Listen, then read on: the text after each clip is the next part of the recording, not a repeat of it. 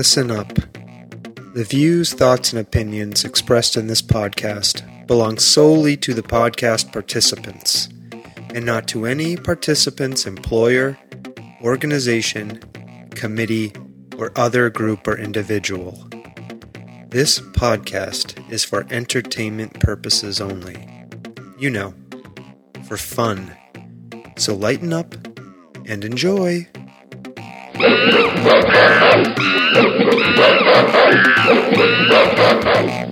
Oh, Stomping Jen, here we are again. Again. Once again. Again. I am very excited. I am too. We are going to be talking to a nationally recognized genealogist and genealogist lecturer named Rich Venezia. He's my birthday twin. I I know all about that. And we're going to ask about that. Okay. And some of that ties into this story we're going to be talking about. I'm excited. Genealogy and um, Rich's career. He has a company called, and I love this name, Rich Roots Genealogy, Yeah. right? Um, so, Very, very awesome. but we're going to be talking to him about all of the awesome stuff that he is doing. well, let's get Okay. to it. Are we ready? Yes. All right.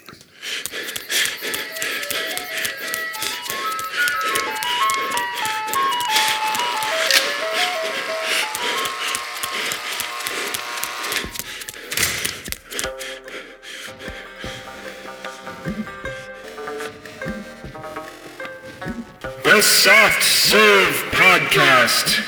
Creamy, delicious ideas without the creepy truck. All right, Yeah, we're supposed to talk stomping now. Jen. Yes, we are supposed to talk now. I am lost I am busy with my levers and my sliders all over the, here. All the buttons. Yep. All the buttons. Well, let's say hello to Rich Venezia. Hello, Rich. Howdy. How's it going? Very good. Thank you for joining us. Um, Yes. now, I did kind of a very broad painting um, in describing what you do um, as a nationally recognized genealogist and genealogist lecturer, but I'm sure that's insufficient. So I want to give you an opportunity um, to tell us um, what you are um, and what you're doing in the world, who you are and what you're doing. In the, sorry, I'm gonna I'm going to confess to our to our listeners. I, I was beset and bedeviled by lots of technical problems Right. before we sat down. Um, We're going to get with over Rich very, very quickly. Who has been very gracious and understanding Yes. as we get going here this evening. Uh, so thank you, Rich. Um, but yeah, so Rich, who are you? What do you do in the world? We definitely want to. We always give our guests an opportunity to kind of make their own pitch about what they're doing out there. Well, thanks so much for having me. I'm really glad to be here and to, to chat and to catch up with you guys. I, as you mentioned, I am a genealogist and I am a genealogical lecturer as well. So I do a lot of research for private clients about their family histories. I speak at conferences and seminars across the country about genealogical research topics. I'm specifically interested in and, and specialize in topics related to immigration and uh, especially recent immigration, 20th century immigrants, and all the different types of records they created and record sets in which you might find them to, you know, research your family and, and find some interesting and surprising details. I also help clients with dual citizenship through their ancestors. So for both Ireland and Italy, I gather the paperwork together and act as kind of a project manager to help assist them in that journey to obtain the proper paperwork necessary to become an ancestor, uh, to become a dual citizen through their ancestral lineage. And I myself, an Italian citizen, have been since 2015. Um, and I, yeah, I love it. I love the research that I do. I love the clients that I work with. I have had some really great, interesting opportunities over the years to work on television shows. Um, I've led some records advocacy uh, access campaigns and have had a great time in, uh, in, in the, the time since I started working as a, a freelance professional six years ago. Wow. That is so exciting. Um, and really quickly, I think there might be some people who are listening to this who may not even know what genealogy is. Could Sure. you could you tell us a little bit about what that field of study is, what that discipline is? Yeah. Yeah, so I get that a lot actually, and it's really fun to, to see what people confuse it with. I get geology a lot, which is rocks. I've gotten gynecology a couple times, which is not what I do. um, but so basically, genealogy is the study of one's family history. Um, and it's kind of a, a very broad topic, I suppose. Um, but really, what it boils down to is people wanting to learn more about where they came from. You know, their parents, their parents' parents, their grandparents' parents, their great great grandparents. Especially here in the United States, a lot of people are very interested in their immigrant roots. Um, you know, a lot of people identify as a hyphenated American, German American, Italian American, Japanese American. And so, you know, the study of one's genealogy is really looking into that and kind of figuring out how you got to be where you are today through the lens of the journeys of the people that came before you. Mm, Thank you for that explanation. Um, how did you become passionate about genealogy? Is this something you were interested in from a very young age? And I'm really curious about where that spark kind of occurred in your life. Yeah, so my maternal grandmother, my mom's mom, was really interested in family history. I came to genealogy, I think, in a bit of a different way than a lot of my my peers and colleagues because I grew up going to my grandma's house and looking at photos on the wall and knowing, you know, who her grandparents were and where they came from. You know, specifically where in Italy my grandfather's family was from, for instance. And you know, I think a lot of other people kind of get into genealogy because they had all these questions, you know, or they had one relative that had a few things because they wanted to really learn more for themselves. And, you know, in my case, uh, my grandma had been researching the family history of our family. It had been really interesting to me. I had been really close to her. And so when she passed away, I took it upon myself to continue the research that she was doing for our family.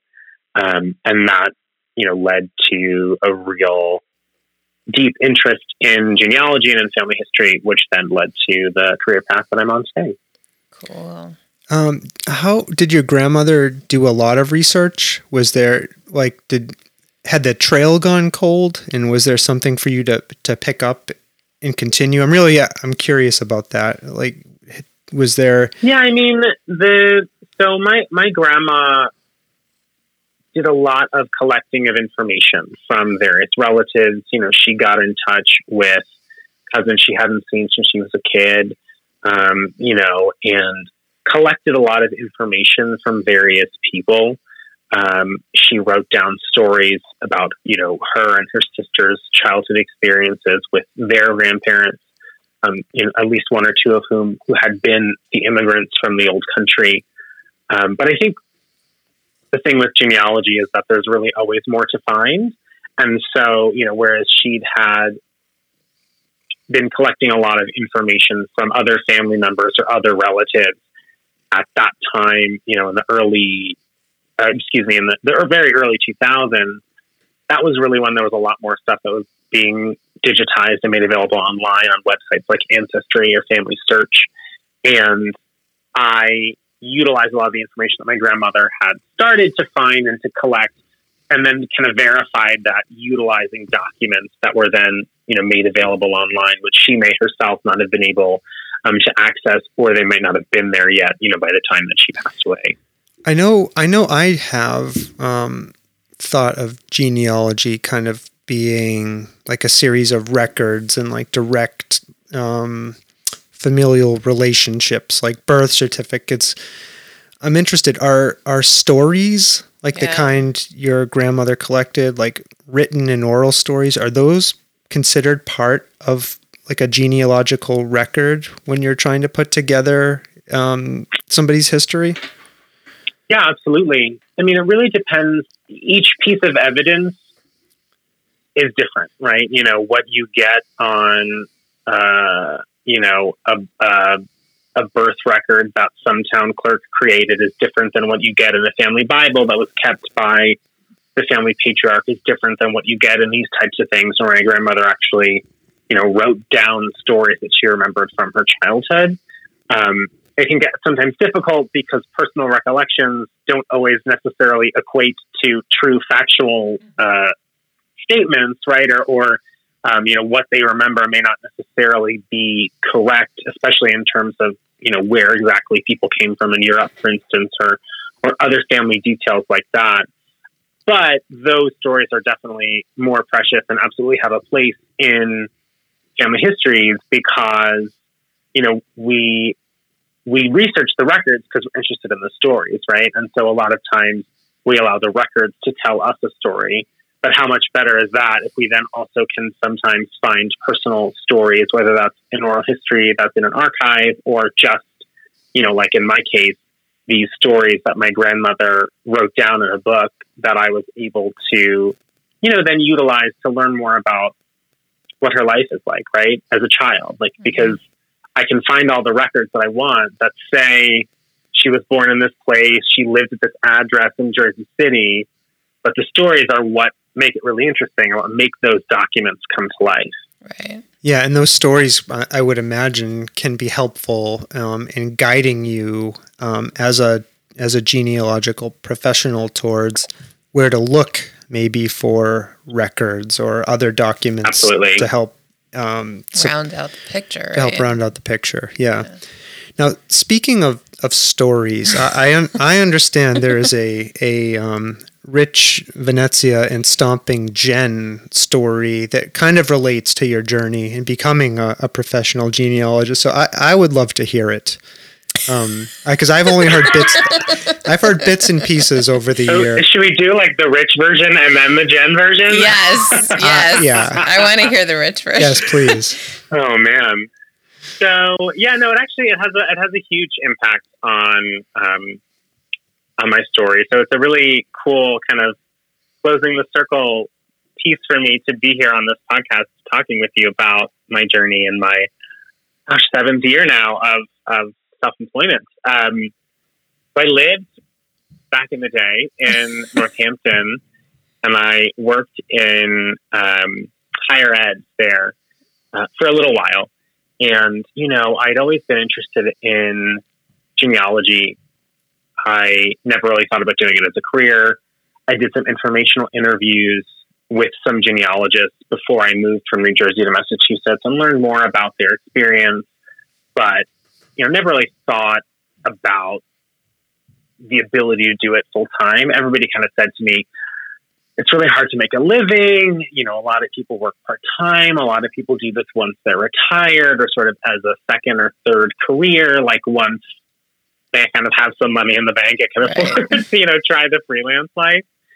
And, you know, I, I enjoyed the, the work that I was doing, but I kind of just wasn't feeling as fulfilled as I, as I would have liked. Um, I was working long hours, you know, the very kind of typical, I think, millennial story, Mhm. right? You know, overworked, underpaid, um, and you know, I want to find a job that's meaningful. And so, um, I met Jen at Tunnel Bar. Is that where we At met? some rando bar in a Northampton. bar in Northampton, and I was on, I was on a really bad date. I was on a bad. No, that's a lie. I was. It was like no, a first date. started. Yeah, I hadn't yet started the date.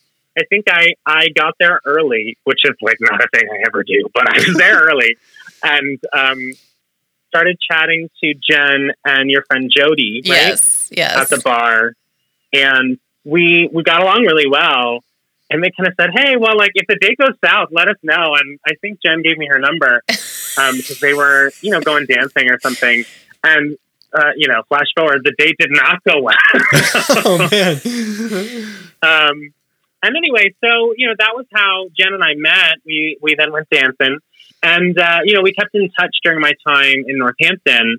You know, I think she could see that I was growing increasingly frustrated at, at the job that I was doing, and also that I was very passionate about uh, the work that you know I was doing a bit of side work in genealogy, and I joined some organizations and and try to take some classes and things to learn more about what being a professional would look like. And uh, Jen really Yeah. encouraged me, based upon her experience, to you know to go for it and to to you know see what it would look like and to you know just uh, kind of jump off the cliff. Really, Yeah. I mean, I think the thing that I remember saying, I think to you was like, you were wasting all this energy looking for a job you didn't really, weren't really passionate about. And I'm like, if you could just divert that energy into looking for other jobs, into what you are do, like what you really want to be doing as a passion, like you could build your own career out of it. Yeah. And Yeah, I I, love I that. guess it worked. Yeah. yeah. because here he is. That's many- amazing. How many years later, I'm- doing I'm in- it full time, right? I'm impressed with Yeah. both of you on several levels. Like s- stomping Jen for being like, "Here's my number" to somebody that she just met, and you know, um, and then Rich for you I think she could Calling tell her. it was well, just um, both of you possess w- whatever that social skill set is. It's something I don't have, and I'm jealous of. So, um, Well, I think a lot of it was kismet. Like we learned, like he was from New Jersey, I'm Yeah. from New Jersey. Like we shared a birthday. Like there was like some weird synergy happening Yeah. that night. So yeah, That's yeah, awesome. for yeah, sure. yeah. So, Rich, how do you how do you then take um, that idea, that passion, and then you know translate it into reality? You know, we're seven, you know, seven years on, and or I think you said seven years on into Yeah, your yeah. professional life as a genealogist now. Like, what are those? What are those initial steps look like? How do you how do you make that plunge? Gosh, a lot of being terrified. I think Yeah. is a big one. Yeah. You know, I I was really lucky. I was really young at the time. Still, you know, I was in my mid twenties, and so I had the the option and the opportunity to move back in with my parents, and so that was a huge safety net for me to to first of all be able to kind of not worry about the need to make a huge amount of money to pay a lot of bills for the first, you know, uh, about a year that I that I was doing that I was uh, working in my business. Um, but also a lot of networking, you know, a lot of meeting different people and understanding different experiences and, you know, seeing um, what other people were doing that was working, what other people were doing that wasn't working, and trying to find a niche in that, um, you know, to see what was missing and, and where, what kind of, um, you know, what kind of gaps in the field could I fill especially with things that I knew already or things that I was interested in. You know, a lot of genealogists have subspecialties. And so the first while that I was in the field was really figuring out what I was interested in, what I was good at, and, and what was kind of missing that would allow for me to grow a sustainable business without kind of providing to people what there were already hundreds or thousands of other people, you know, providing. Yeah. Do you have a um, subspecialty or an area that you focus on? Yeah, I do a lot of research in Italian records. I, I'm fluent in Italian, and so I do research in Italian records. Um, and I do I travel to Italy to do research as well. Um, I also do Irish research. Um, I spent a good bit of time in Ireland. I lived there a bit in my 20s, um, and I studied there. And so, um, you know, because of both of those things, I've, I've been able to carve out, you know, a, a kind of specialty in both Italian research and Irish research but a kind of overarching specialty is immigration, specifically 20th century immigration.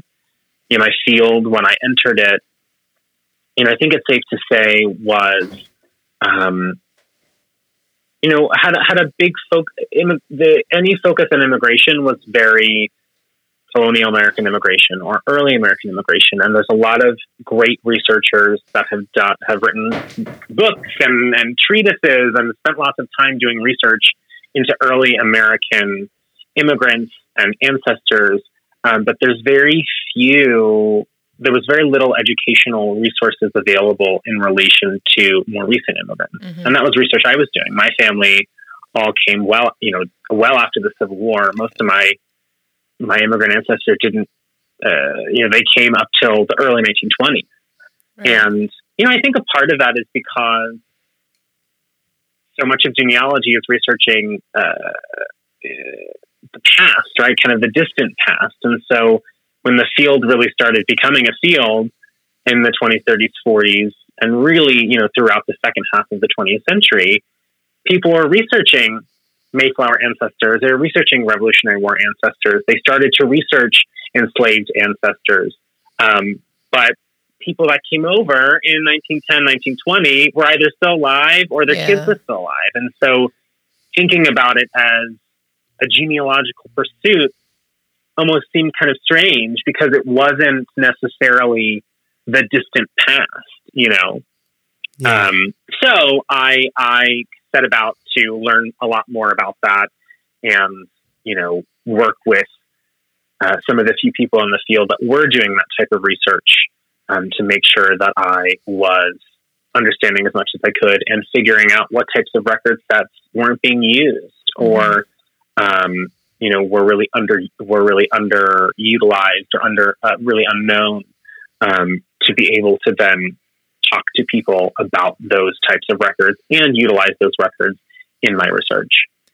It's so interesting because, like, as you're talking, like, I think about like uh, Sawtooth's like whole ancestry is like Mayflower, like off the boat, really like old school America, and all of my ancestry is like you're talking about, like you know, early early 1900s. But what's interesting about that, right, is Um, Yeah. something Rich is pointing out. Like I, I think we have a often have a blind spot towards our more recent Right. immigrants in our families. Like I have a I have a grandmother who immigrated from Sweden. Um, that people Cool. often like overlook that. Yeah. You know, she was she was an immigrant. I didn't overlook that. Yeah, no, I know you didn't, but I'm just but you what, what I'm saying is what I'm saying is you kind of immediately go back to all the, way to the Mayflower yeah, stuff. and- yeah. like and and for me like I like I try to remind myself that all of us no matter where we happen to be sitting Right. or for how long we've been sitting there Yeah. um are immigrants and Yeah. are descended from immigrants Yeah. right Yeah. um and I feel Yeah. like I feel like we forget this um Rich having done this work for so long do you have any insight into why this is something that we tend to forget I don't know if you have any thoughts about that Well, I mean, I'd, I'd also first say just to, you know, I, for a while, I was very, um, you know, intent on this idea that we are all immigrants, right? And that there was even like a hashtag about that. And, and I, you know, especially, you know, in, in the events of, of kind of the last four years, you know, immigration has been really front and center. But I also think it's important to remember that, you know, while most of us are descendant of immigrants, there are certainly some people that are full-blooded descendants of Native Americans and that Yeah. you know don't have any immigrant ancestors, and also obviously uh, most you know Black Americans have some ancestors that uh, involuntarily immigrated, right against their will. They were enslaved, and so I think you know I think that's also that's all part of the picture, right? Like you know in, my field, I'd say it's pretty taboo to talk about, but you know the pursuit of genealogy, I think uh, really grew with interest in joining societies, right? Daughters of the American Revolution, Sons of the American Revolution. You know, there's Mayflower lineage societies. Um, there's early colonial settlers and immigrant societies. You know, probably Massachusetts has some type of you know early Massachusetts settler you know type society,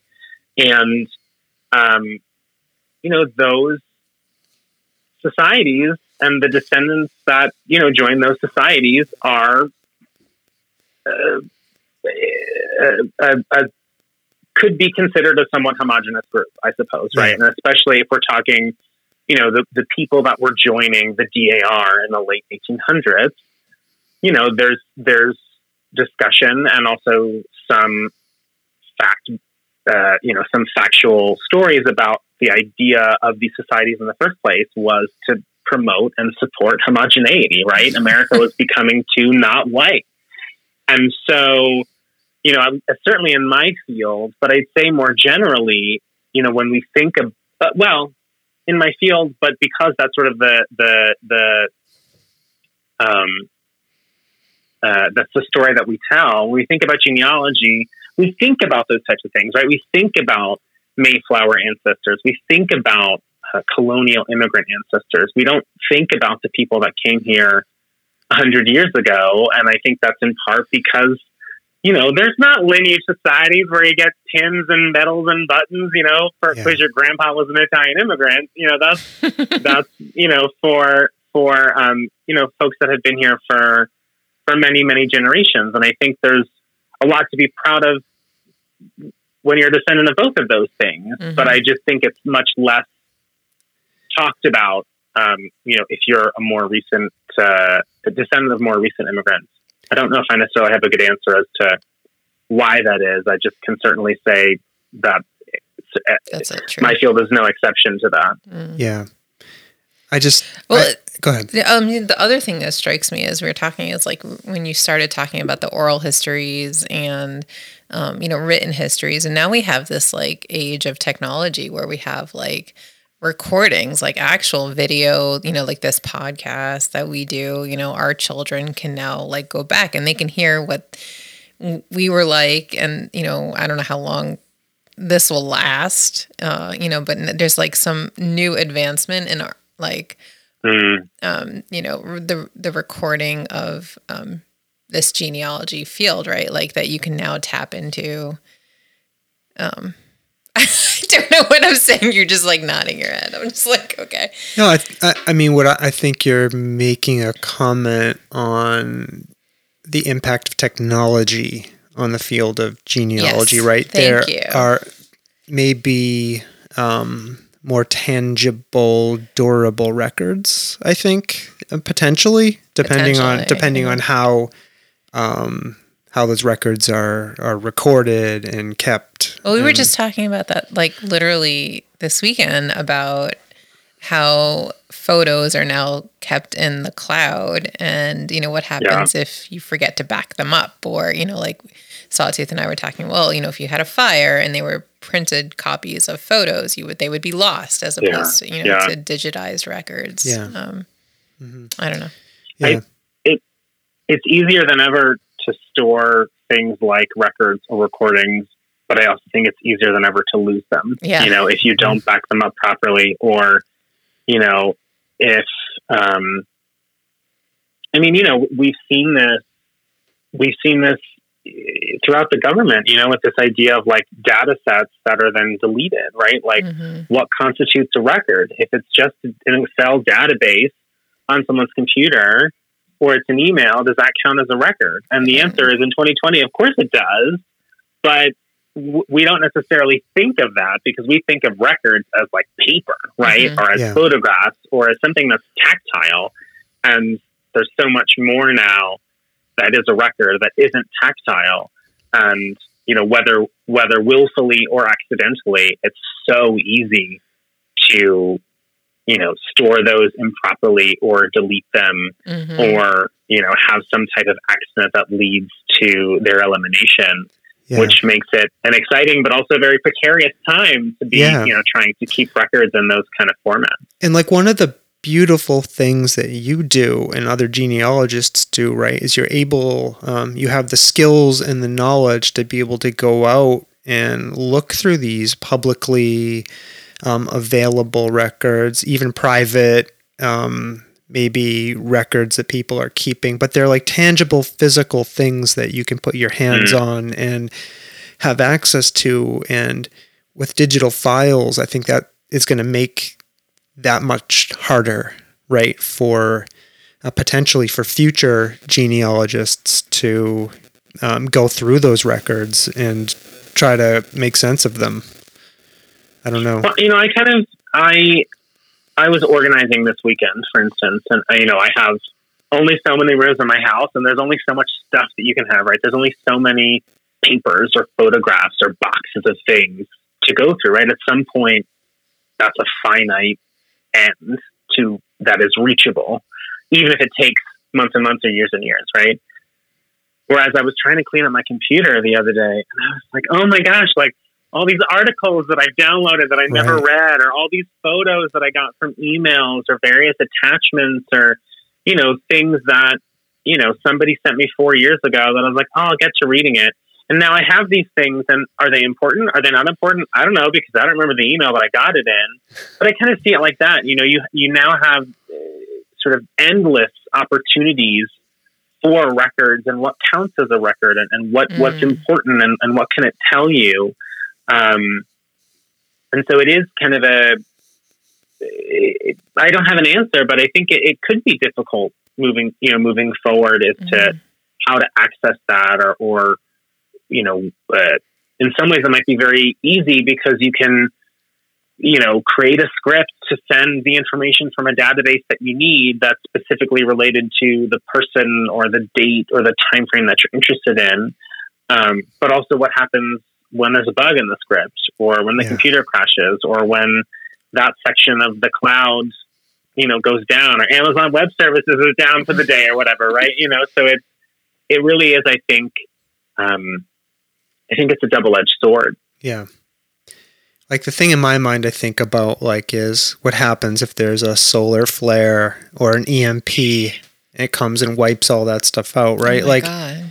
What will what will survive it once everything is digitized? That's that's a question. true. But Who knows? um, but like Rich is saying, there there are I think some tangible benefits Yeah. um, i i as it relates to genealogical work um, using some of these modern tools. Um, so kind of a big zooming out a couple levels here, up up a little higher. Um, how how does genealogical work broaden kind of our understanding of who we are, like as contemporary people? I'm Wondering if you have any thoughts about that. i do i i actually did subtle plug um, i did a tedx pittsburgh talk a few years ago where i i very broadly i think touched upon this subject right this idea of um, you know what genealogy can teach us and in the, in the talk i you know discussed how i think genealogy can teach us empathy. And i think that one of the one of the things that we really take for granted right you were talking before about like, you know here we are sitting in this place today right? And and we're sitting in this place today because of the results of tens, likely hundreds or thousands or tens of thousands of actions that we ourselves have taken, right? But we were in the place that we were born in and had our childhood in whatever places we had our childhood in, which led us to have certain experiences or meet certain people um, or become interested in certain hobbies that led to a career because of the actions of other people, right? Because of our parents and their parents and their parents' parents. And you really think about that on a kind of macro level when you think about the immigrants that came to the United States, right? And, and how your life could be different or or, you know, would you even be you if your grandmother had never left Sweden, right? Or she'd left 20 years later.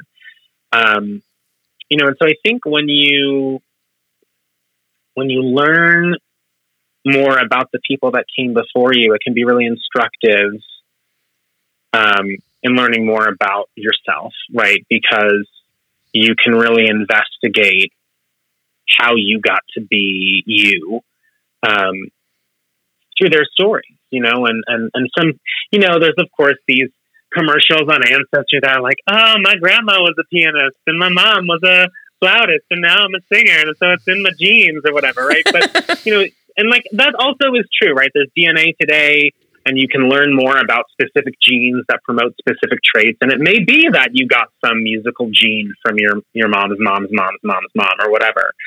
But I, you know, not everybody's going to be doing that type of, of, of high level DNA work.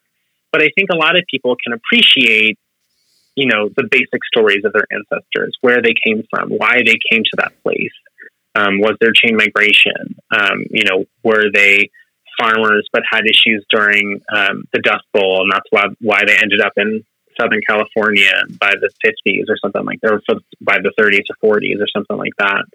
Um, you know, and I think when you when you really take those stories and appreciate them, you can have the opportunity to you know gain a lot of empathy and understanding of other people's experiences. Um, you know, especially recent immigrants or refugees or, or things like that, but even just to learn more about why other people are the way they are, right? Yeah. And I, I watched your TED talk, and I would recommend everybody um, go and watch it. We'll put a link to it in the um, show notes for the podcast so people can go see that. Uh, but you talk you talk a little bit too about the benefits of um, understanding one's genealogy that can have on children. Like it has some Yeah. tangible positive impacts on kids. Can you talk a little bit more about that? Yeah, so I am, I have to say, I am a bit less informed about this than I would like to be, but I did do a little bit of research into some of the studies that they were doing. And there was some really interesting research that was done down at Emory University. And, um, you know, what had happened, they were, um, my understanding again, is that it was 2001 and they were learning more about um, you know children and their resilience and their feelings of self worth um, and what their family structure uh, did to that. Right, like if they knew more about their family history, did they feel certain ways, or if they felt more connected to their parents' childhoods? You know, did was that instructive to them? And then 9 11 happened. And so there was all of a sudden this national trauma for these kids that may not have necessarily known anybody that died, right? But we obviously all went through this this horrific time together. And they went back to the same families and asked questions about, you know, how they felt about certain things, about this tragedy, how they were overcoming it, what their family was doing together.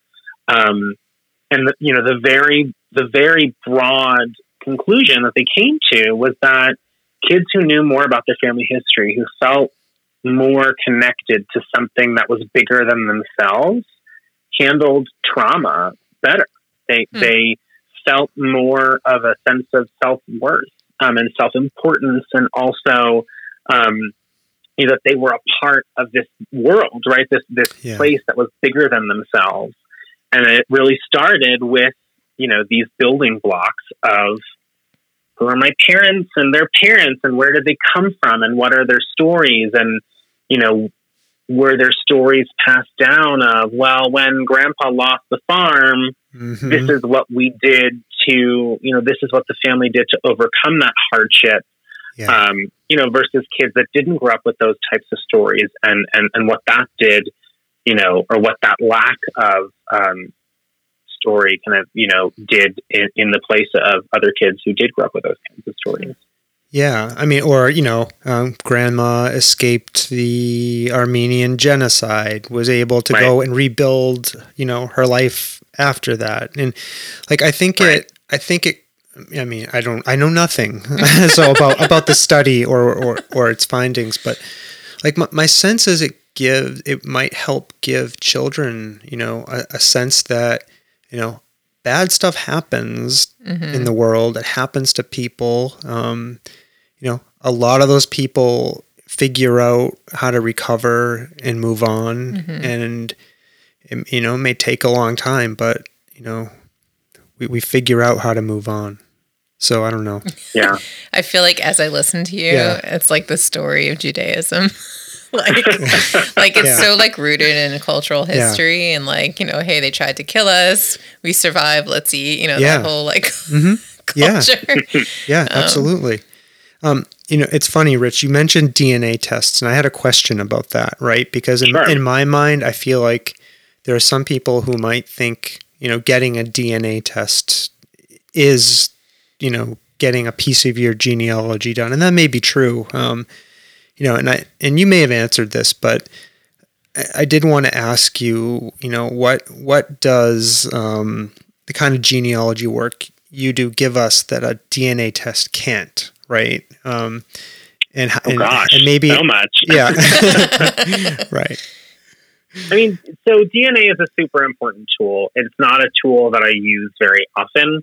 Um, there are quite a few genealogists that specialize specifically within the DNA space, and you can learn. I mean, gosh, the the the amazing things that can be done with DNA in 2021, I guess now is, I mean, it's just breathtaking. You know, they are solving cold cases using DNA. They are people are figuring out um, who their biological parents are. People are figuring out that the person who they thought was their parent isn't their parent after all, Oh, and then figuring out who who that actual parent was. You know, um, there's amazing things that can be done with DNA, but it's hard. You know, it's it's to, really harness the full power of DNA testing for genealogical purposes.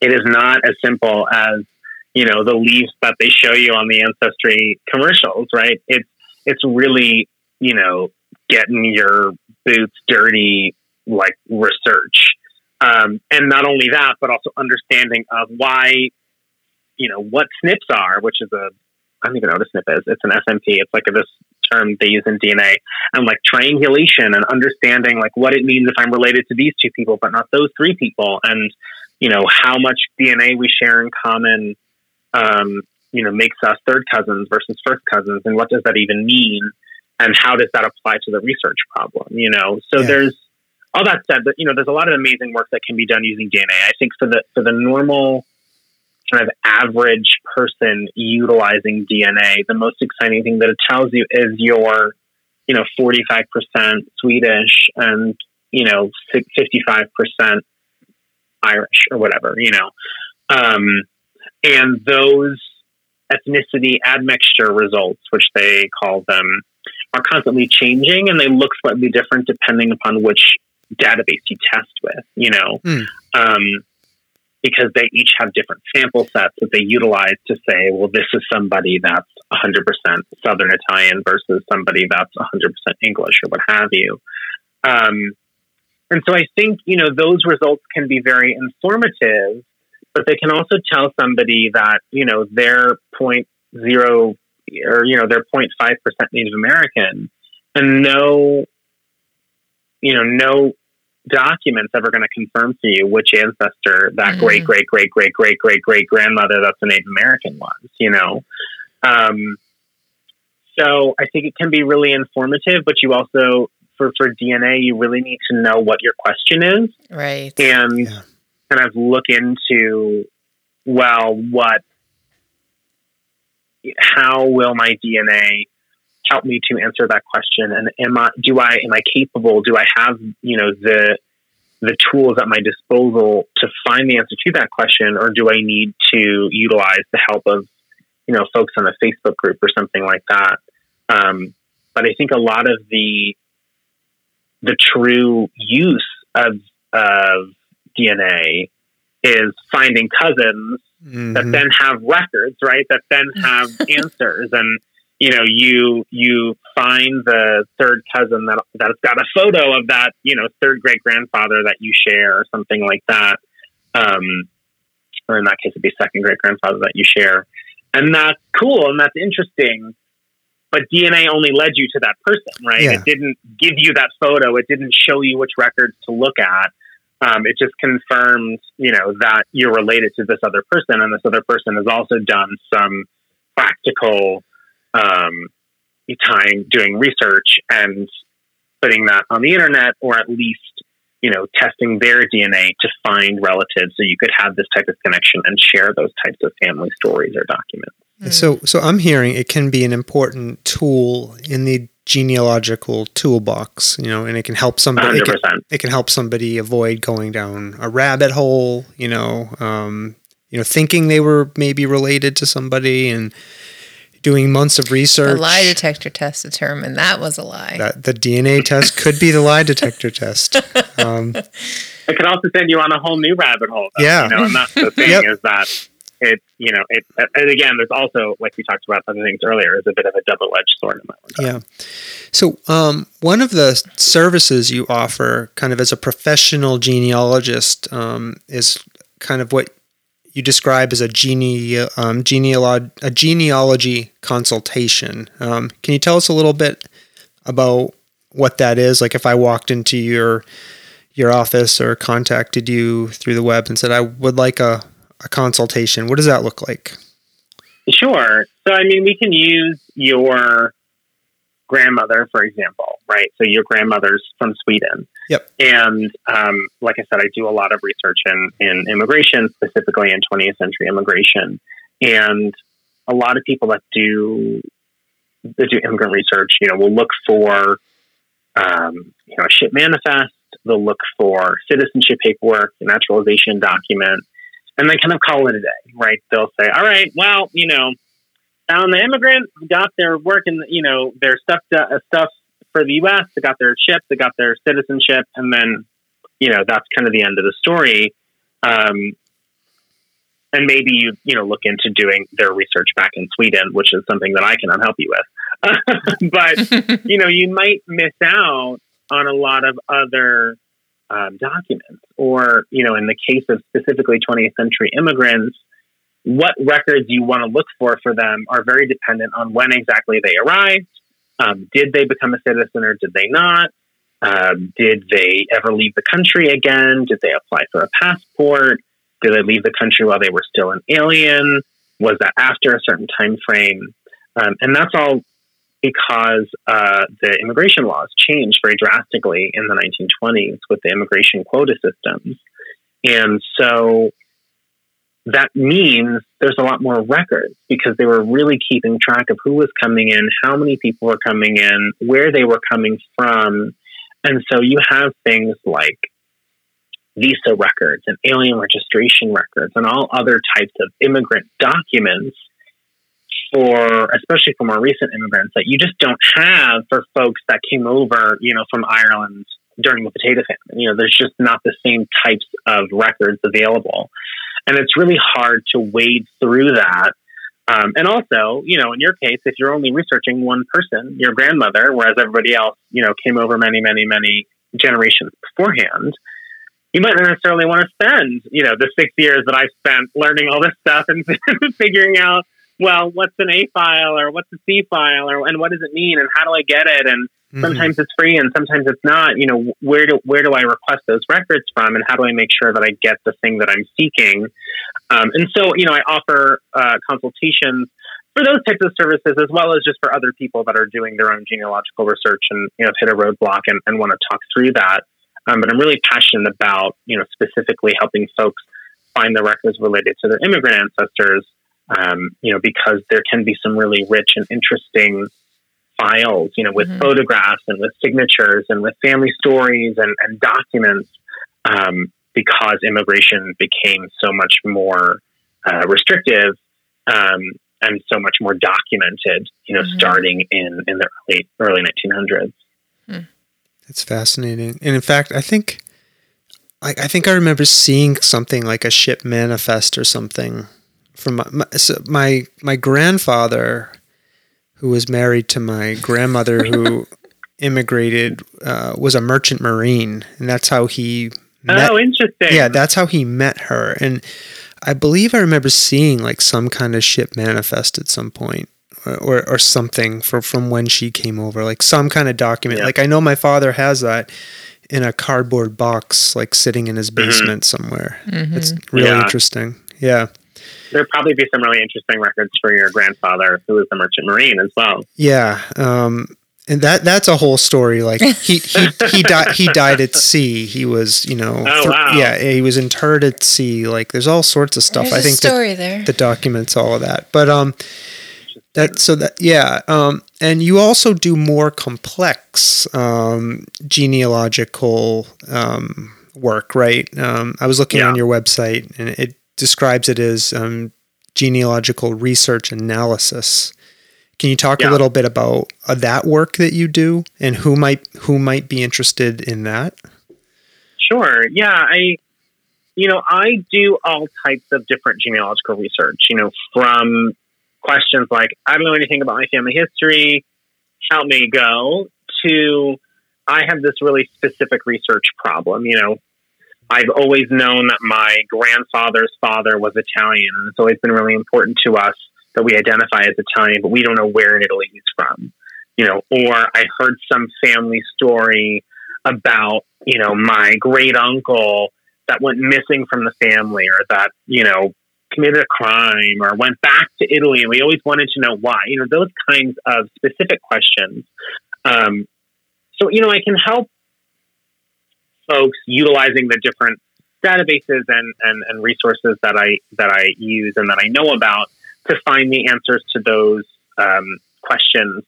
Um, and each one is really interesting, and and and I, I kind of enjoy the specific uh, analyses as much as I do the kind of broader genealogical research trees. You know, um, there's there's a lot. I think um, there's a there's a lot to be learned uh, in in both types of, of mm-hmm. scenarios, and I think that um, you know helping people close that gap for you know a decades old mystery of the family is just as satisfying as introducing people to this entire family that you know they that they never knew about. Mm. Um, and so it's it's really interesting and it's really exciting and and um, I feel really privileged to be able to you know be able to help reconnect people to um, to their ancestors and also to help them um, find the answers to some of these long-standing family mysteries or family stories.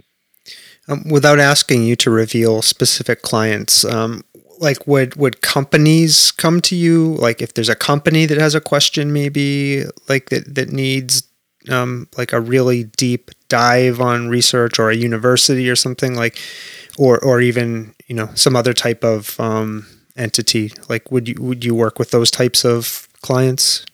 Yeah, absolutely. You know the the types of questions that people ask, I think, you know, whether it's we want to learn the history of this company or we want to learn more about this company's founder and how he came to, you know, do what he did or buy the land that the headquarters is now standing on or something like that. Mm-hmm. You know, it's all within the purview of the type of work that genealogists do, right? You know, we we can we look into old newspapers, we look into um, you know building records and deed records and, and estate records and and all sorts of different things that can help um, you know answer various types of questions from various audiences you know the same i don't know too many genealogists that do like historical research for movies for instance but we could definitely use those same types of resources to figure out you know everything from what was the typical weather like on a you know May day in 1850s England to you know what types of things would be served at a presidential banquet in the 1940s. You know, we mm. Most genealogists that are worth their salt would be able to help answer those types of questions just because of the different resources that we utilize on a daily basis. Usually to help folks find the stories of their ancestors, but certainly not just limited to that you know specific um, you know that that um, that specific uh, request, I suppose. Mm-hmm. That's really interesting. Um, another area you focus on, and you mentioned this earlier, was around helping uh, people obtain um, dual citizenship. So, yeah. Now, I guess a question I had was if you uh, and you focus, I think you said on Ireland and Italy. Um, yeah. If you have ancestry in either of those countries, do, do people have some sort of claim on citizenship? Yeah, so in the US, we, I think, sometimes find it hard to conceptualize because birthright citizenship has been the US kind of MO since, well, theoretically, since the, um, um, oh gosh, the 14th Amendment in the Eighth right after the Civil War. Um, but really, since 1924, which is when all Native Americans that were born on U.S. soil were considered U.S. citizens. Mm-hmm. Um, but we have this idea that if you're born in the U.S., you're a citizen. And in fact, most countries in the world are not what are considered birthright or jus soli countries. They're jus sanguinis countries. Um, and a lot of European countries specifically are blood right countries. And mm. so it doesn't matter where you're born. It depends. It, it matters the nationality of your parents huh. um, when you're born there. And so even like to this day, for instance, if you're born in Italy, but your parents are, let's say, refugees from Africa, you are not automatically an Italian citizen. Um, you have the right to request citizenship once you're 18, if you've gone through the school system, et cetera, et cetera. Um, but a lot of countries don't have that same type of citizenship law that we have. Um, and so, because of that, a lot of Americans, or hyphenated Americans, Irish Americans, or Italian Americans, can lay claim to ancestral citizenship provided that certain stipulations are met. Um, a lot of European countries do have some type of ancestral citizenship, but how many generations it goes down to, and also what stipulations might be met, vary greatly depending upon which country it is. Um, and so, for instance, like in Ireland, if your grandparent was born in Ireland, you can request um, Irish citizenship, and it's actually a, a pretty straightforward process. Um, Italy is a bit more complicated. It depends upon when your ancestor immigrated, where exactly in Italy they immigrated from, and most importantly, when they became a U.S. citizen, if ever. Um, but there are millions of Italian Americans around the U.S. Um, who are unaware that they actually have a right to uh, request that their Italian citizenship be recognized based upon those principles. Um, so I help folks with determining eligibility and also then gathering all the proper documentation necessary to mm. make that formal request for citizenship. So, do, you, do you hear this, people? All, you need to contact. No, you need to contact Rich. You might have a ticket out of here. I know, right? we've, uh, we've, said that to ourselves. I think this last year, many, many times. Where else could we go? yeah. Wow, that is so you know, fascinating. It's great. I mean, I will say that you know 10, 20 years ago, it was not a very known entity, and now a lot of people are copping on. And so there's huge wait times at consulates.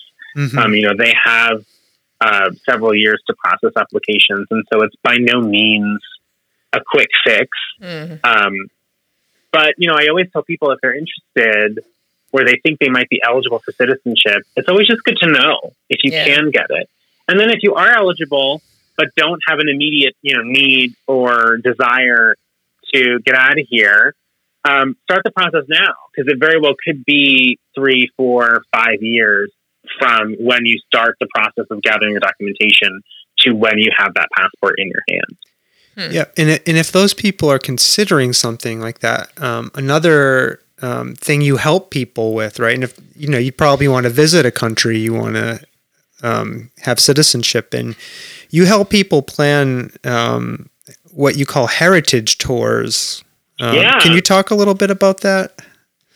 Yeah. So I, um, gosh, it's something I love to do, and don't get too many people to take me up on it. But I also like it is, you know, the year of COVID, right? And so right. not too many people are going to their ancestral homelands. But you know, I spent the past decade going to different places where my family's from um, in Ireland and in Italy and seeing these little villages and meeting local townspeople and and learning more about where my family lived um, and, and, walking in the footsteps of, of the places where um, you know where my family was. And even here you know where I live in Pittsburgh some of my Italian family came to an area outside of Pittsburgh. Um, you know I still have relatives out here. And so I go to you know the town that they lived in. I go to the cemetery and, and, and look into you know my ancestors' gravestones. I've I've gone and visited the house in which my grandfather was born before his family moved over to New Jersey. Um, and so, you know, I think there's something really valuable in that, right? People do research and want to know more about where their family's from. But a lot of times, it's, you know, taking it to another level is to then go visit those places to see those villages um, or cities, you know, depending upon where they came from. And, you know, to see the house where, you know, some relative they knew was born or to, you know, to walk from, you know, their section of town to the market or to the church or to the town hall. Um, because it really helps those those people's stories um, it really helps those people's stories come alive and you know how you want to approach that obviously looks very different from person to person um, and looks different you know whether you're in a very developed part of northern italy or a very underdeveloped part of southern italy for instance um, you know, but I think that there's there's a lot of value in in going back to to the places where your family came from and, and, seeing them. And so I love to help people, you know, get into some of those specifics. And sometimes they want to do research in the town hall or in the church, and other times they just want to go see the places and need help finding a local guide, um, you know, or a translator or something like that. Um, but my parents have been talking about it for years, so I'm hoping in the next couple of years I'll get Mm. to I'll get to go with them to be able to show them some of the places that I've been able to see. Yeah, I almost certainly would want to do something like that. Well, If- you talk about going Yeah. to Scotland all the time. yeah, I mean my my my Scottish ancestry is more mythological at this point, like unconfirmed, right? And and that's like that's the beauty of what something um, of what somebody like Rich does and the service that he provides. Like Right. I could go to you know I could go to Rich and say, could you help me, Right. you know, figure this out? Right. Am I actually Yeah. Scottish? you know, and part of, and, and, and part of it is like, yeah, I'm interested in that, but I also don't want to dispel the myth either that I'm just, just descended from Highlanders. He wants to be a Viking as long as possible. Well, Vi- Vikings and Highlanders Nor- are nor- different. I, yeah. I understand. Okay. I'm just. Um, All right. yeah. Anyways, um, okay, fine. um, let's see. It Uh, it is funny though. I you know Yeah. people people that are interested in researching their family history, especially if they have specific questions, need to be very um, they need to be ready to to find Right. some skeletons in the closet. You know, I people. One thing that I love about the research that I do is that you find that people are people, right? You know, people were you know, getting married on a Sunday and having a baby on a Wednesday 200 years ago too. You know, it was like, Mhm. you know, you know, like things like um, affairs or people committing crimes or, you know, people, you know, doing things that are sacrilegious or blasphemous, right? Like all these are things that people have done for eons, right? That is not Yeah. something that's new to modern society. Um, you know, and so I think people always need to be cognizant of the, you know, you do some research into your family, but you always think one thing and that story may not be the truth. Now, eight, nine times out of 10, it usually is, right? but every now and again, you know, you spit into a tube and you think, you know, your daddy's your daddy. And then you realize, oh, my, my dad actually was the postman. You know, it's like, it sounds crazy, but it's happening to people all the time nowadays because of, of the advent of the usage of DNA. Um, and even just, you know, when looking through through old documents and things like that. And so it really doing this research also has the potential to be really life altering and not always in a in a positive way. yeah. Um, and I don't think people always recognize that the potential for that. Yeah. So there so there are emotional risks, Mhm. right, that you're undertaking in, in doing this. And um, to Rich's point, you, you have to be prepared for that. How have you, um, again, without asking you to reveal details, I'm not. Um, have you encountered a, a pretty hefty situation where you had to be like, "All right, sit down," um, and, and here, you know, here, here's here's the document um, that that demonstrates this maybe not so great thing. Um, Don't shoot the Yeah. messenger. yeah, and uh, what's that moment like for you as a as a professional?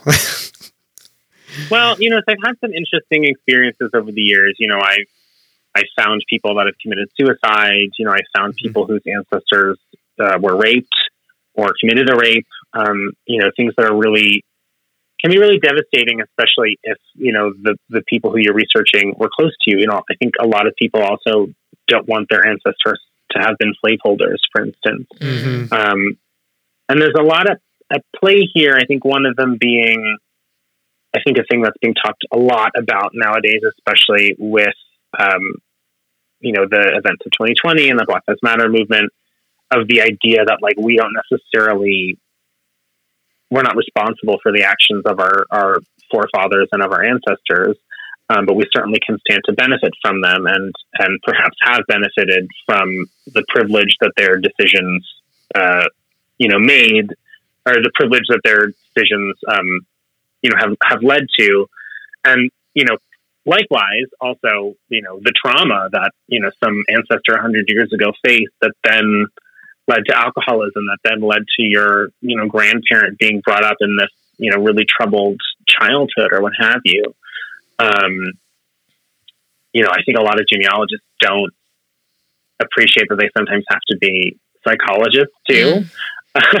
um, you know, I had one personal uh, circumstance where I, was doing research, and this is again where I had the thought of finding this type of information was the furthest thing from my mind when I ordered my grandfather's um, naval service record. Um, I was just hoping to get you know different information about his time in the Navy, um, where exactly he served. We confirmed that he served. He was indeed at D Day, um, and there was also this letter in there from his fiance, who was not my grandma. Oh no! And I was really shocked at that, and also was like, "Eh, "What do I do with this information?" You know, because I was getting this from my mom for like a Christmas gift, um, and so uh, I gave her the the documents.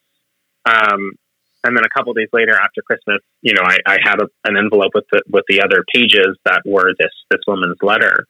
Um, you know, and I asked my mom. I said, you know, I've talked about this before, you know, but I just want to be certain, like, when I do research into your family, like, you're interested in learning everything about them, right? Like, regardless of who it is, regardless of what I find.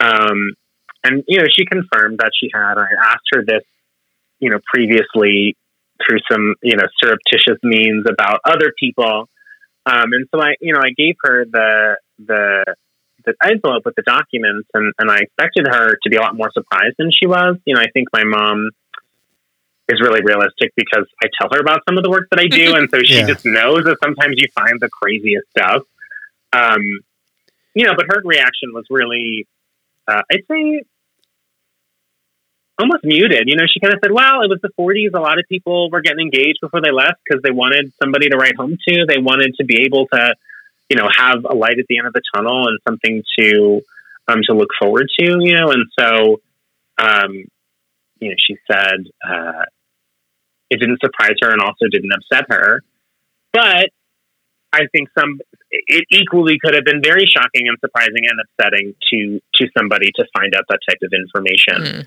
Yeah. Um, so in my mom's case, I, I thankfully didn't have to, you know, play play therapist too much. But there are certainly times when people, um, you know, when I find information and and uh, that's problematic or troublesome, and, and ethically, it's not my place to to withhold information from the Mm, clients. right. I mean, they're they're paying me to do the research, and so you know, sometimes I'll put a bit of a disclaimer in the email to them with you know the report or put that in a separate thing so they're like Mhm. They know that it's there but if they want to share it with their kids or something you know that they don't you know find out that great grandpa was in prison for rape or whatever you know.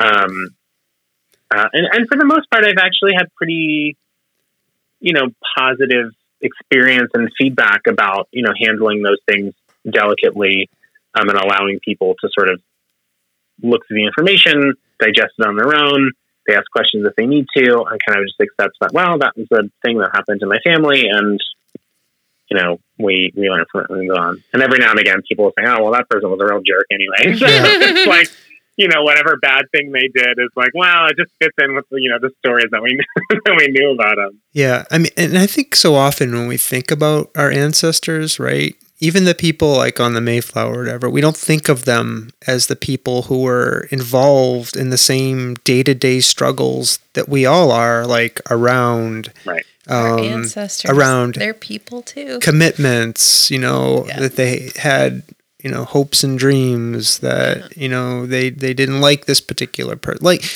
I, I think it takes people from being like a branch on a paper family tree to like actual human beings. Yeah. I mean, and of course, like Rich, like you're saying, I mean, you know, that may not in some cases always be the easiest thing to have to learn or the easiest message to have to internalize about somebody you're related to a few generations ago. But that, I, I find that fascinating.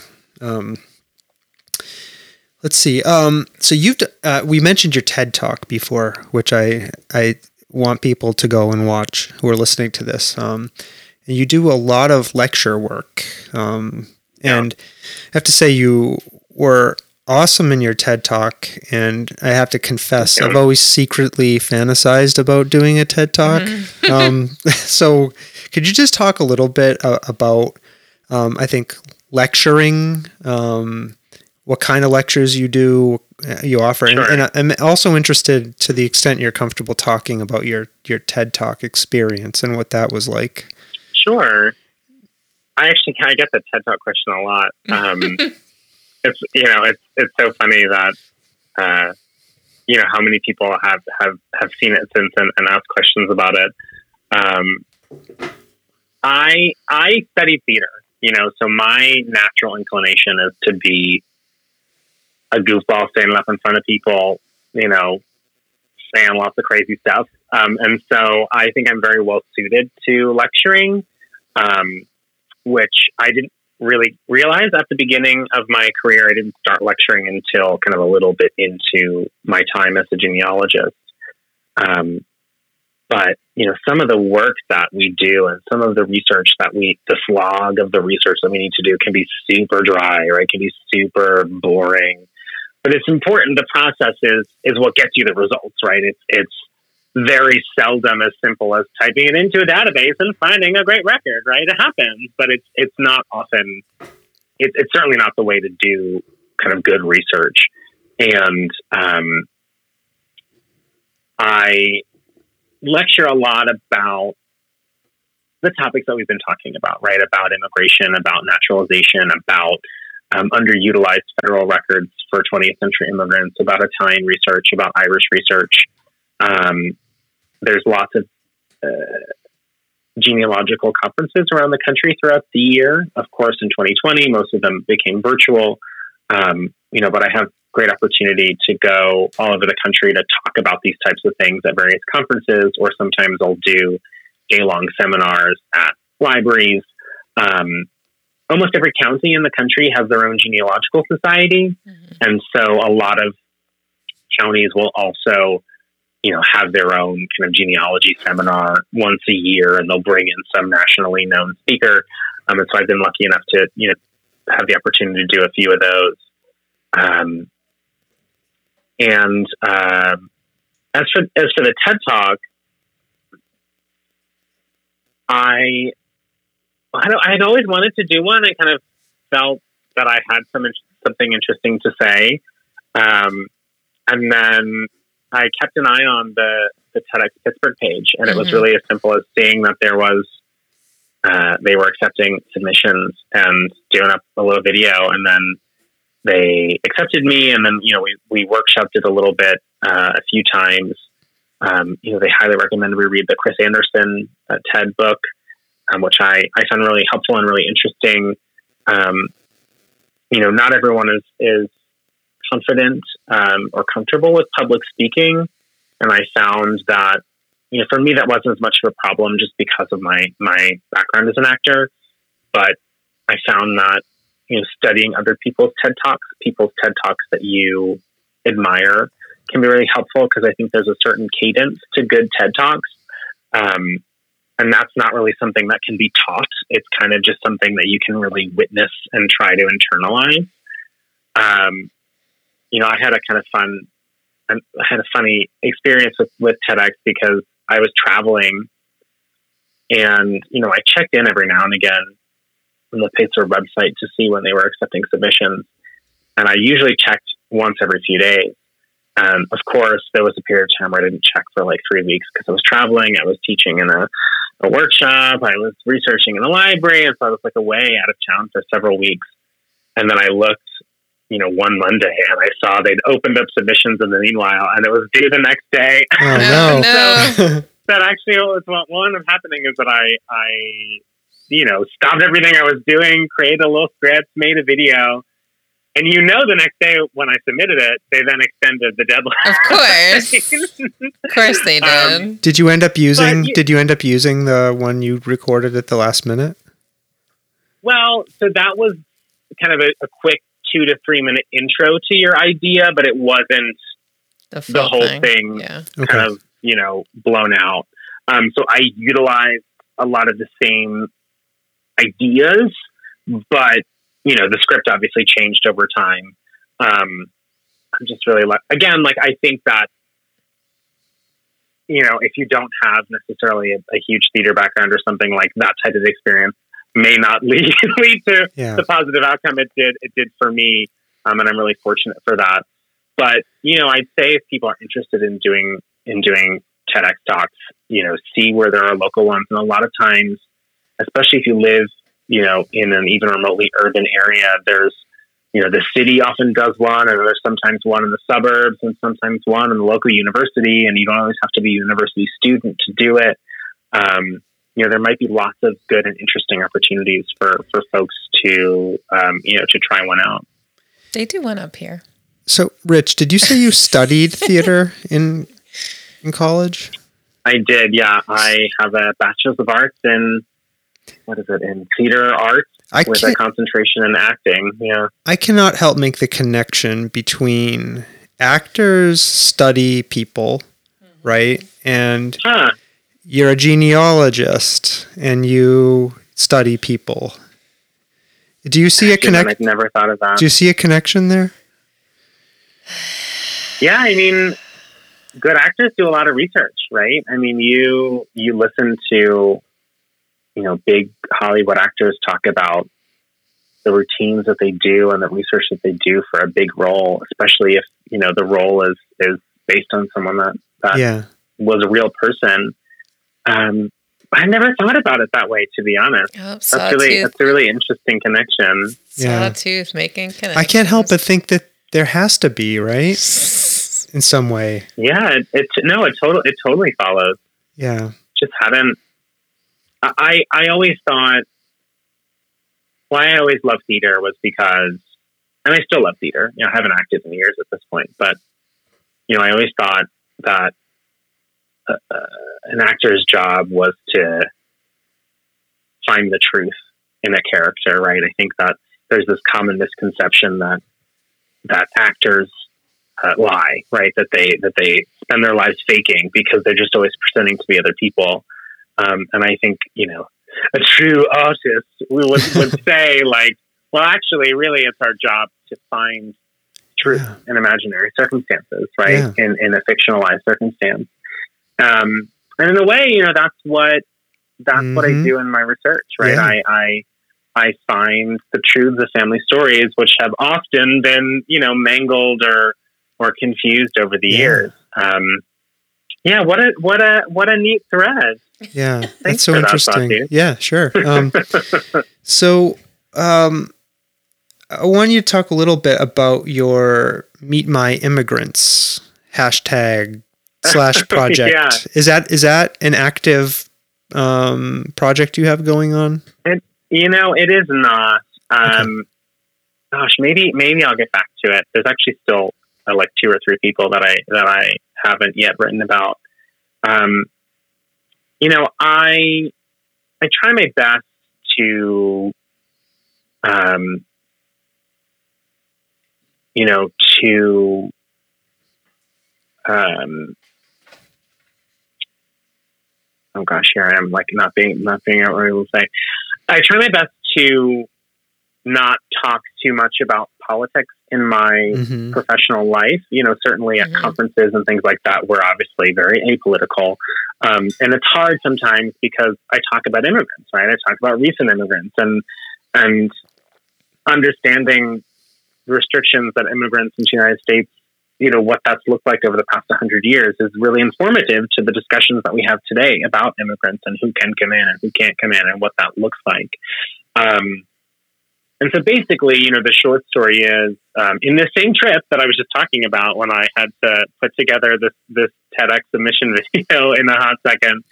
Um, it was also right when um, when Trump was was inaugurated and he enacted the Muslim travel ban Yeah. and you know I felt very personally affronted by that um, because so many of my ancestors were recent, immigrants, and, and what I talk about and what I teach and what I'm interested in is the stories of recent immigrants. Um, you know, and especially for for someone whose mother, you know, was a 20th century immigrant, um, and his grandparents on his other side were 20th century immigrants. I felt like there was a real disconnection between that family history and and the rhetoric regarding that. Um, and so, you know, I thought in my little way I could, you know, start a conversation about immigrant ancestors that you know make me the person that I am today. Um, and so every day for about a month um, after the travel ban was enacted, um, I introduced folks through my social media channels to um, various immigrant ancestors of mine.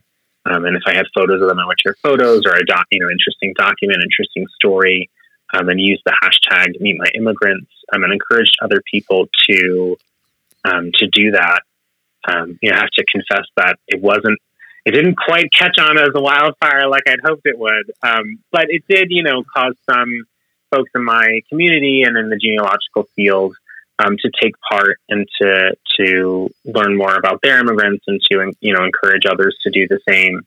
Um, and so it was just it was a project I was really proud of. Um, you know, I don't know how I found an hour and a half every day in, in that month Yeah. to like figure that out. You know, and that's kind of unfortunately one of the reasons why it fizzled, just because you know you Yeah. you run out of time to do things that you're not getting paid to do.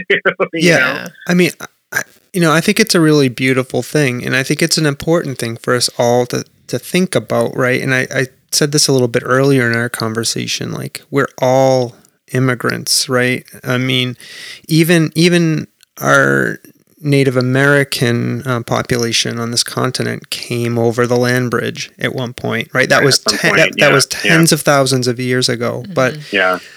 you know, i- i- and I think it's an important exercise for people to go through, especially when the politicians of the day are focusing on whoever the contemporary immigrant target population Mhm. happens to be. It was the Irish in the 1800s and early 1900s. Yeah.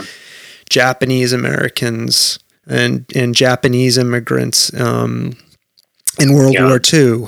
I mean, my grandmother told me this horrifying story about how they used to go down to the American um, Japanese internment camps and throw rocks at the Japanese prisoners. Oh my gosh. I was like, what?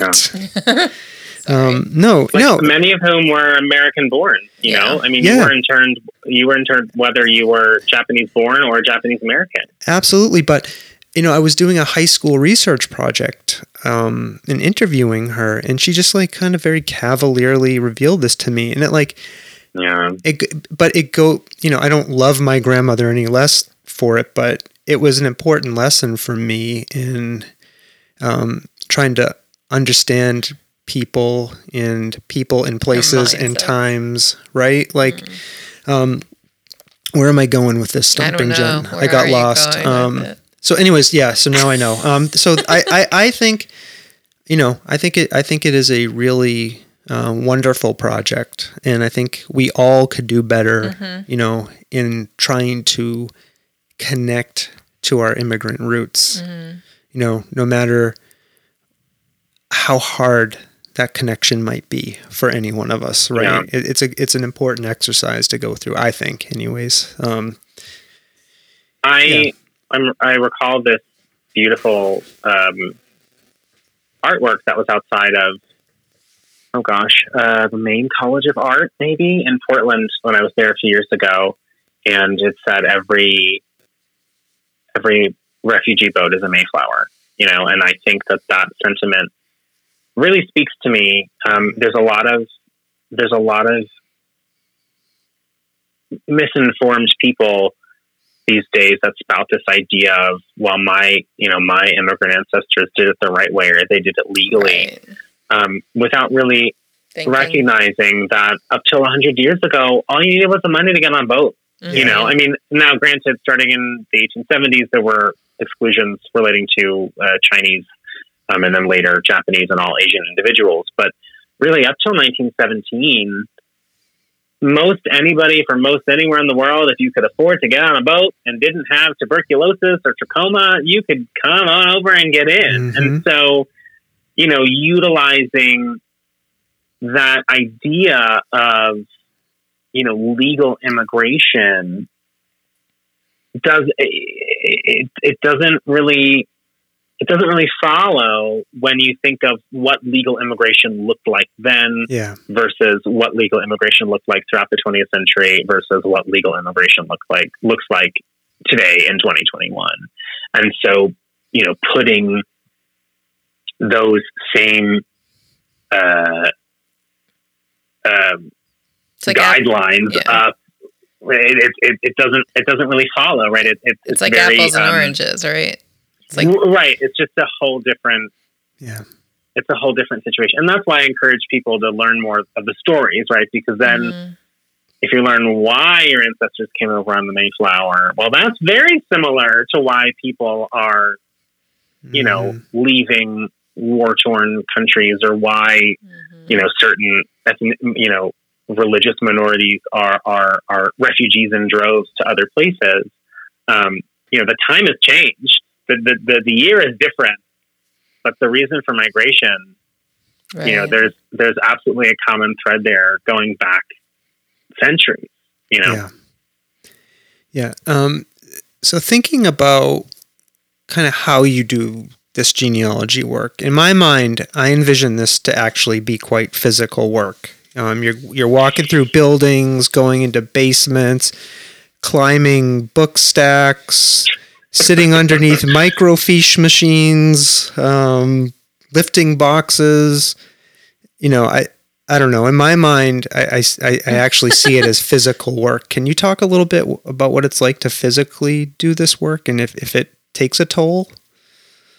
You know i have to admit that it's a lot less indiana jones than that i think which is unfortunate because that really sounds great. I, I romanticize everything and everyone. So, so you know i have a standing desk. Um, i stand at my com- computer most of the day. You know i do a lot of research online or if i'm going to go do research in an archive it involves a lot of prep work on my computer in advance you know um, researching at an archive looks different from archives to archives. You know sometimes you are lifting the boxes and grabbing the records and looking through the books yourself uh, or yourself. Other times you know, at uh, the National Archives in, in DC, for instance, or College Park, Maryland, you fill out poll slips and they then provide you with the records and you're seated at a desk and there are very specific rules as to what you can and can't do and how you can and can't, you know, reproduce or photograph things. Um, so, you know, I'd say that physically it's just every day looks very different. Obviously 2020 has looked very much the same because it's yeah. standing at home at my computer.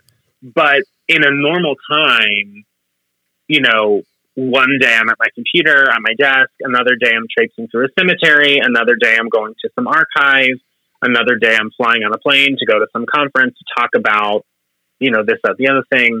Um, you know, and so it's, I think, a little less physical than you're imagining, but also I find it very exciting because the days all look very different depending upon the research that I'm doing, the projects that I'm working on, um, you know, or the specific archives in which I need to go investigate.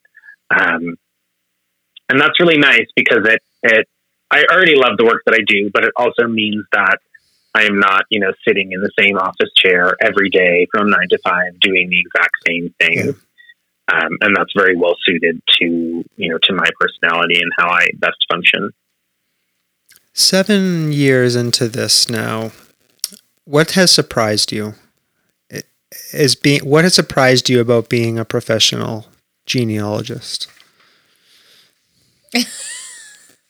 Gosh, you promised me there wouldn't be any gotcha questions. Sorry, I didn't have that one written down either.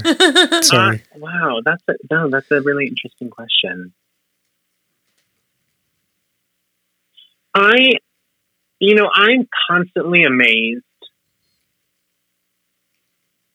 Um, I may toot my own horn for a second here. I, I think I'm. I would say that I'm widely respected in my field as as one of the foremost, if not the foremost, expert on the topics that I research specifically in regards to 20th century immigration.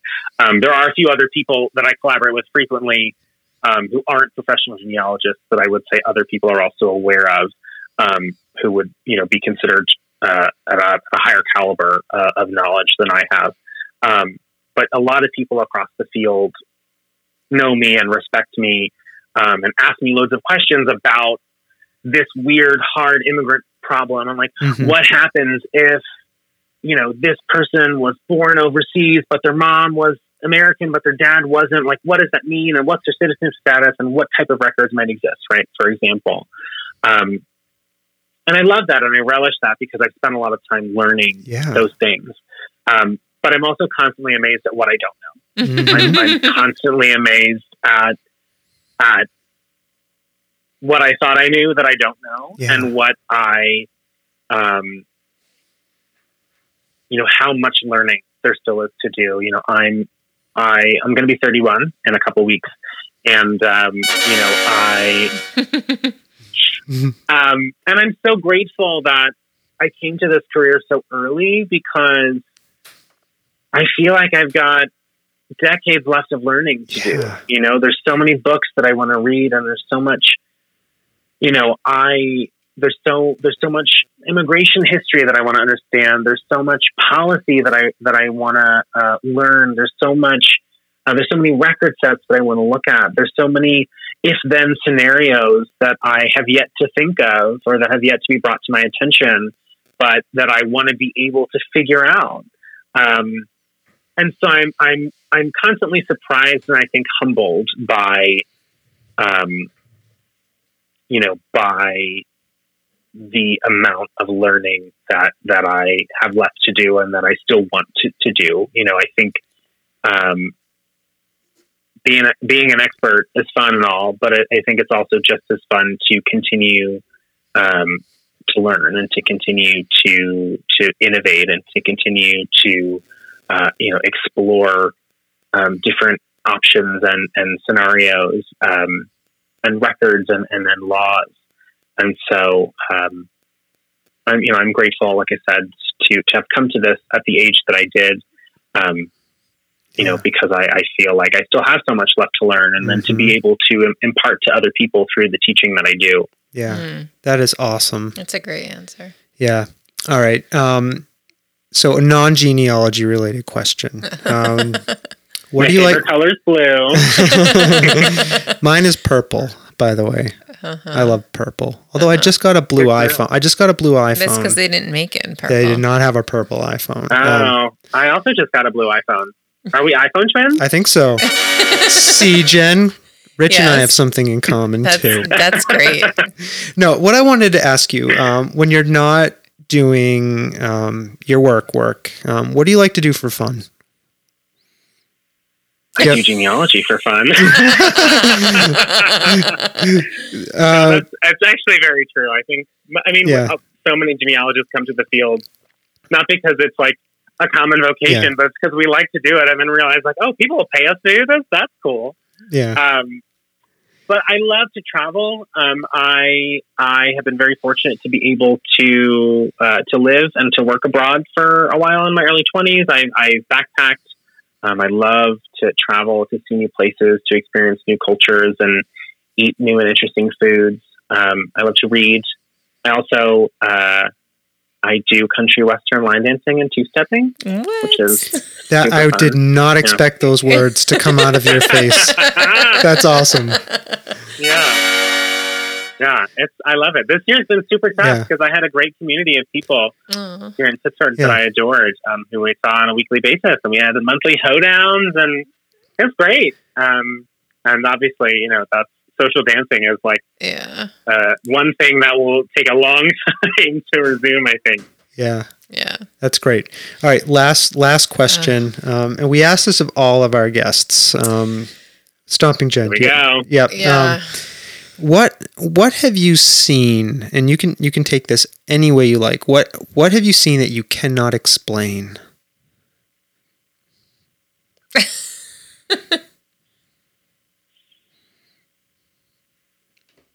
Oh, there it goes. Oh, man, Rich is thinking.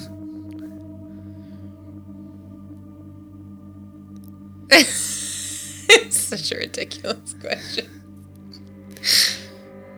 what a question, I know, right? man! I, I wish I'd had an hour and a half to think about this answer. Sorry. I what have I seen that I can't explain? Well, we're talking about genealogy, right? And Yep. so I'm just gonna I'm gonna circle it back to work. That's okay. Something I will never understand is how many people um, treat like ancestry family trees as the Bible. And mm-hmm. so, so like for instance, you you input information into a tree, right? And then somebody else sees it, and they're like, "Oh, that's all true," and I'll add it to my tree. And so, I have seen so many, like, so many trees of people that were like born in 1760, but they died in 1914, and they had 27 children across 20 states. And it's just like, you know, bad information begetting bad information to people that are not checking their work. Um, but I, I, it's just something that is so, um, that is so prevalent in my field. I mean, we talk about it at every conference, right? We always make jokes about it. Um, but it is kind of crazy, like how, how many people kind of just have this interest in genealogy but have no interest whatsoever in like really checking that work and Yeah. verifying the information and even just doing like a quick like dummy check to make sure that oh this woman was not having a child when she was four years old like that's just physically not possible Yeah. Oh my god. And that is why we need genealogy That's professionals. we don't to need alternative Yeah. facts out Well, there. thank thank you. Sorry for the surprise question, but thank you for answering it. Um, all good all right. Um, before we go, is there anything you want to tell us? Anything you want to plug? Any final points you want to make about being a genealogist? I mean, the floor is yours. Um, well, I'm sure you'll plug, you know, I'm sure my website and things like that will be in the show notes and what have you. Yep. Um, one of the most valuable things that I've been able to do in my professional career, uh, especially over the last year, year and a half, um, is I worked on this records access advocacy campaign. Um, and it's kind of a, a, a long story, but the short of it is the, the government uh, agency that handles immigration also has records and they wanted to raise the fees on their records because they were raising fees on all hmm things within their purview, including naturalization and visas and things like that. Um, and so I gathered together a bunch of other records access advocates to uh, to fight against that. We got a lot of really good press and talked to some interesting people. Um, ultimately, the fees were raised less than they anticipated, less than we anticipated. But then there was a court injunction, so now the fees are currently on hold. Um, but through that process, I learned a lot about records access advocacy and how often there are things like public comment periods that nobody knows about, that nobody knows where to look for.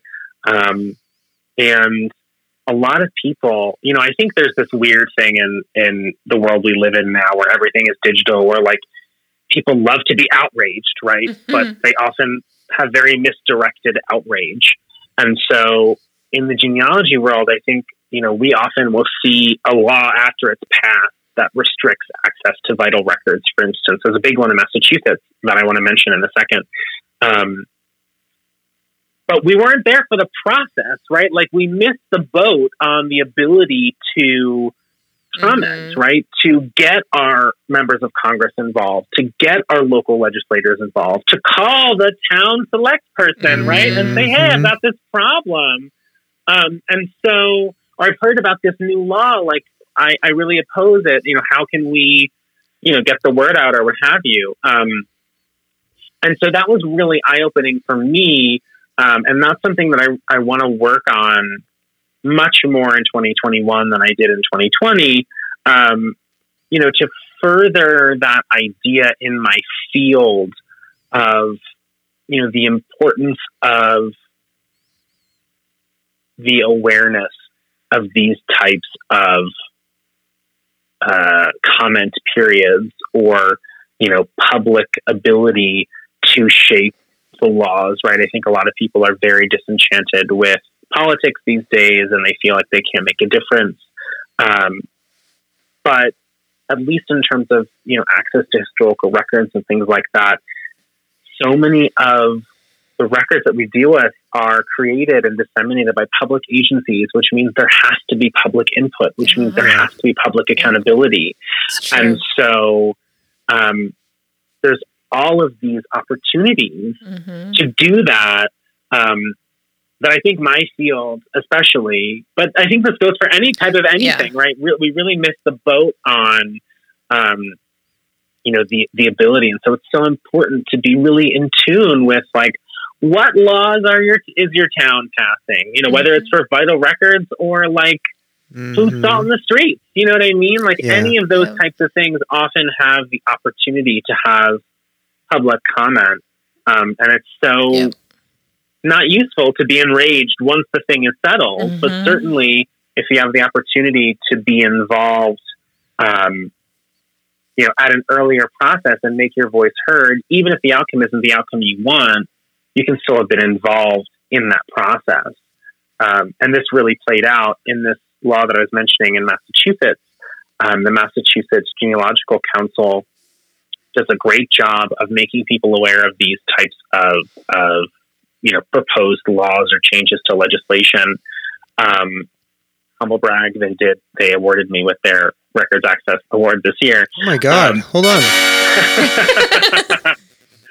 but um, so in, in Massachusetts for centuries, Massachusetts has been an open record state, and so birth, marriage, and death records, which in some states are very restricted for many decades after they're created. In Massachusetts, if you know the information about the event, you can go and get the record. And Mhm. certainly people may have opinions about that, but that's what the law has been in Massachusetts since colonial days, really. Um, that, you know, the records of birth, marriages, and deaths were, you know, town events that were public knowledge, that were public events, and the records themselves that create, were created were public. And uh, the governor last year, I believe, either early last year or late 2019, introduced legislation to close the um, to, to sort of close the records to a more um, you know like time frame that would be uh, more in line with a lot of other um, uh, a lot of other states. Mhm. Charlie And- Charlie Baker. Charlie. Indeed, That was for you, Baker. Okay, go ahead. Um, I don't know anything about Charlie Baker other than this law, but uh, That was that was all Sawtooth um, directing my wrath at Charlie Baker. Charlie. Um, but anyway, so because you know they organized this campaign and they had people write in and they had people write to their you know local representatives, the law wasn't passed, or that specific addition to the law didn't make it into the final version. Um, and so you know, I think it's just one of those things that goes to show you that if enough people have a say about a thing, Mm-hmm. you know, maybe that thing doesn't happen, or maybe you know Mhm. that change isn't enacted because there's enough people um, that put the time and energy into writing a letter. Yeah. That's awesome, and thank you for your work on that. Uh huh. I mean, Thank we, we benefited from that right here, Stomping Jen. Yeah. I want to um, echo. I actually I didn't just work said. on the I didn't work on the Massachusetts one, but I, I worked on the national one. But Yeah. Oh, thank you. Anyway, Uh, just wanted to clarify that. Yep. Thanks. Sorry, Jen. no, you're fine. I just want to echo like, yes, don't wait till things happen and they. So many times people get uh, enraged about something that was passed where they had a full process along the way if they had just paid attention to. Yeah. Uh, you know, at any point in the process, they could have interjected or made their point clear. And yeah. so many times people wait until it affects them and then they get their panties up in a bunch. And I think, like, but I also think, oh, we didn't get that information. Well, there was this public meeting and this public hearing and these meetings along the way. yeah, and, and I think that Yeah. goes to we all could do a little better in trying to understand how our civic How our structures local- yeah. operate, right? Uh, totally it's agree. really Yeah. important. agreed. Really important. You important. know, don't you know? Don't wait for the issues to affect you directly. Yeah. Pay attention. Volunteer. Get involved. Yeah. Read the paper. So Yeah. many people think that the local paper is useless. Yeah, and if you have a Oh my que- gosh, the and if you local have- paper is the best source of news. yeah, local papers, and if you have a que- if you have a question, Yeah, right, call your select board member. no, no, if you have a question about maybe how you things work. connect to the history of your town, Yeah. or if you have questions about your own personal history, Yeah. we're gonna call somebody like Rich, and we're gonna call Rich first, Yeah. Venezia, Rich Venezia Rich Roots. at Rich. Roots Genealogy. That's who we're gonna call first. Not the Ghostbusters. Right, we're going to call Rich. So if you have questions about genealogy, that's who we're calling. Okay. Yes. All right, All right. Rich Venezia, nationally He's gonna say that recognized, all night now. nationally recognized genealogist. Thank you for joining us. Um, Thank you. I learned a ton from our conversation. I had a lot of fun talking to you. Um, Me too. Thank you. Stomping Jen, Yeah. anything you'd like to say? Thank you. It's so nice to see you. It is. It's so great to see you, too. I know. It's crazy. Our listeners, I have a message for you. Oh, okay. Listeners. Thank you for listening. I love you. Please, um, if you are enjoying what you're hearing from us here at the Soft Serve podcast, Yes. please subscribe, Download.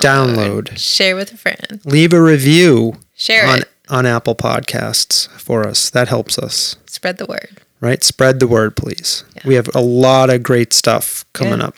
We do. Okay, we're going to continue our, our hot streak. Yeah.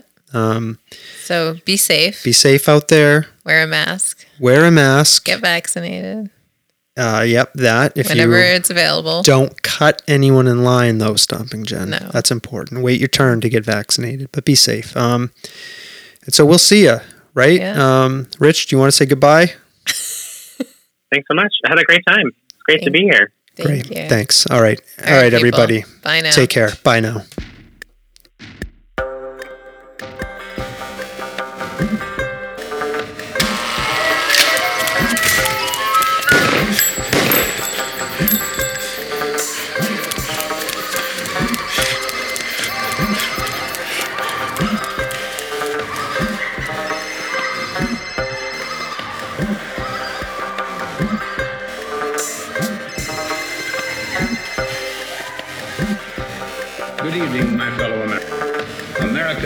That this world of ours, ever growing smaller, must avoid becoming a community of dreadful fear and hate.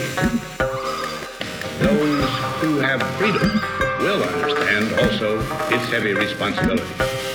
That all who are insensitive to the needs of others will learn charity, and that the sources, scourges of poverty, disease, and ignorance will be made disappear from the earth. And that in the goodness of time, all peoples will come to live together in a peace guaranteed